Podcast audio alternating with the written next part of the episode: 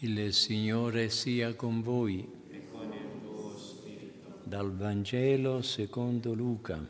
Gloria a te, Signore. In quel tempo uno dei farisei invitò Gesù a mangiare da lui. Egli entrò nella casa del fariseo e si mise a tavola. Ed ecco una donna, una peccatrice di quella città, saputo che si trovava nella casa del fariseo, portò un vaso di profumo. Stando dietro, presso di, i piedi di lui, piangendo, cominciò a bagnarli di lacrime, poi li asciugava con i suoi capelli, li baciava e li cospargeva di profumo. Vedendo questo, il fariseo che l'aveva invitato disse tra sé: «Se costui fosse un profeta, saprebbe chi è e di quale genere è la donna che lo tocca, è una peccatrice». Gesù allora gli disse: «Simone, ho da dirti qualcosa». Ed egli rispose: «Di pure, maestro». Un creditore aveva due debitori, uno gli doveva cinquecento denari, l'altro cinquanta. Non avendo essi di che restituire, condonò il debito a tutti e due. Chi di loro dunque lo amerà di più? Simone rispose: «Suppongo sia colui al quale ha condonato di più». Gli disse Gesù: «Hai giudicato bene». E volgendosi verso la donna, disse a Simone: «Vedi questa donna? Sono entrato in casa tua e tu non mi hai dato l'acqua per i piedi. Lei invece mi ha bagnato i piedi con le lacrime e li ha asciugati con i suoi capelli. Tu non mi hai dato un bacio. Lei invece, da quando sono entrato, non ha cessato di baciarmi i piedi. Tu non hai unto con olio il mio capo. Lei invece mi ha cosparso i piedi di profumo. Per questo io ti dico, sono perdonati i suoi molti peccati, perché ha molto amato. Invece colui a quale si perdona poco, ama poco».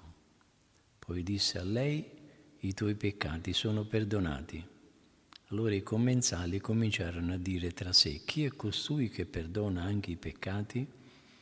Ma egli disse alla donna: «La tua fede ti ha salvata, vai in pace». Parola del Signore. Gloria a te, Signore. Sia lodato Gesù Cristo. Il Vangelo della Messa racconta di un invito rivolto a Gesù da un ricco fariseo di nome Simone. Il banchetto era già cominciato quando, senza che nessuno se l'aspettasse, si presentò una donna, una peccatrice di quella città, dice il Vangelo. Forse aveva già ascoltato Gesù e i propositi di un cambiamento di vita sorti allora raggiungono ora il culmine. L'amore a Cristo le ha dato l'audacia di presentarsi nel bel mezzo di un banchetto, fatto ancor più sorprendente se si considerano i costumi ebraici del tempo.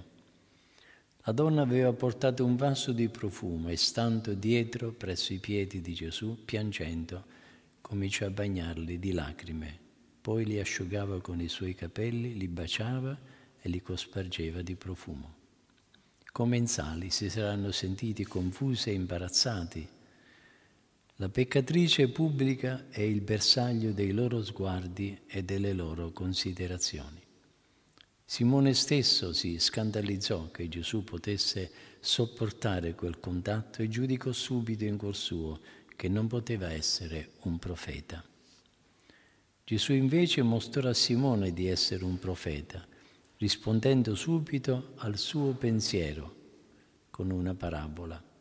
Due debitori insolventi dovevano rispettivamente cinquanta e cinquecento denari. Il creditore condonò entrambi i debiti. «Chi di loro lo amerà di più?» chiese il Signore al fariseo. La risposta fu ovvia: quello al quale era stato condonato di più, e cioè la donna, che doveva al Signore molto per i tanti peccati commessi. Contro i giudizi negativi dei commensali verso la donna peccatrice, Gesù interviene per indicare la realtà vera delle persone lì presenti, così come la vede Dio. Nella breve parabola dei due debitori Gesù pone in evidenza tre cose. La sua divinità nel rimettere i peccati della donna, il merito che la peccatrice si è acquistato col suo gesto di amore, la negligenza di Simone che ha tralasciato i piccoli atti di gentilezza che si erano soliti fare nei confronti degli invitati.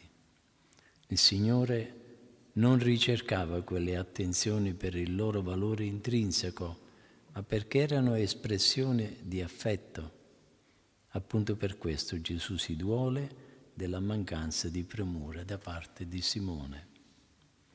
Gesù apprezza i dettagli di cortesia e di delicatezza umana che il fariseo non ha saputo manifestargli. Cristo è il perfetto Dio, ma anche il perfetto uomo. Porta con sé la salvezza e non la distruzione della natura. Impariamo quindi da Lui che non è da cristiani comportarsi male con gli altri, creature di Dio, fatti a sua immagine e somiglianza. La vera giustizia, dice San Gregorio Magno, ha compassione. La falsa invece si indigna.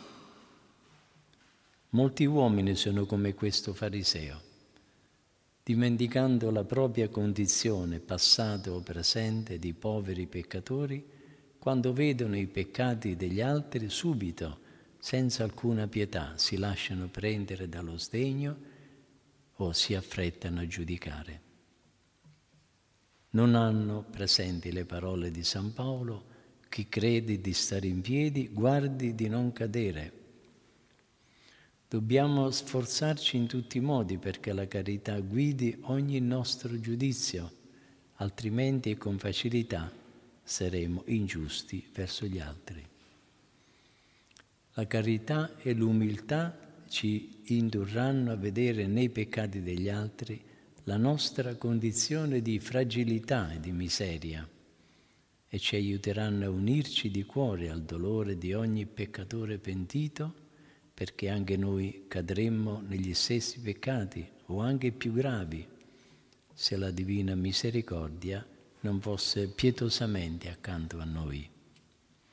Per ottenere il perdono che spinge all'amore è necessario cominciare con il riconoscere che siamo peccatori, bisognosi e non meritevoli di perdono. Non ci liberiamo del nostro peccato né meritiamo la grazia di Dio con il nostro sforzo personale, ma accettando l'amore e il perdono gratuiti di Dio.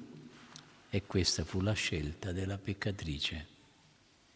L'uomo non può meritare il perdono dei peccati perché, essendo Dio l'offeso, la loro gravità non ha limiti.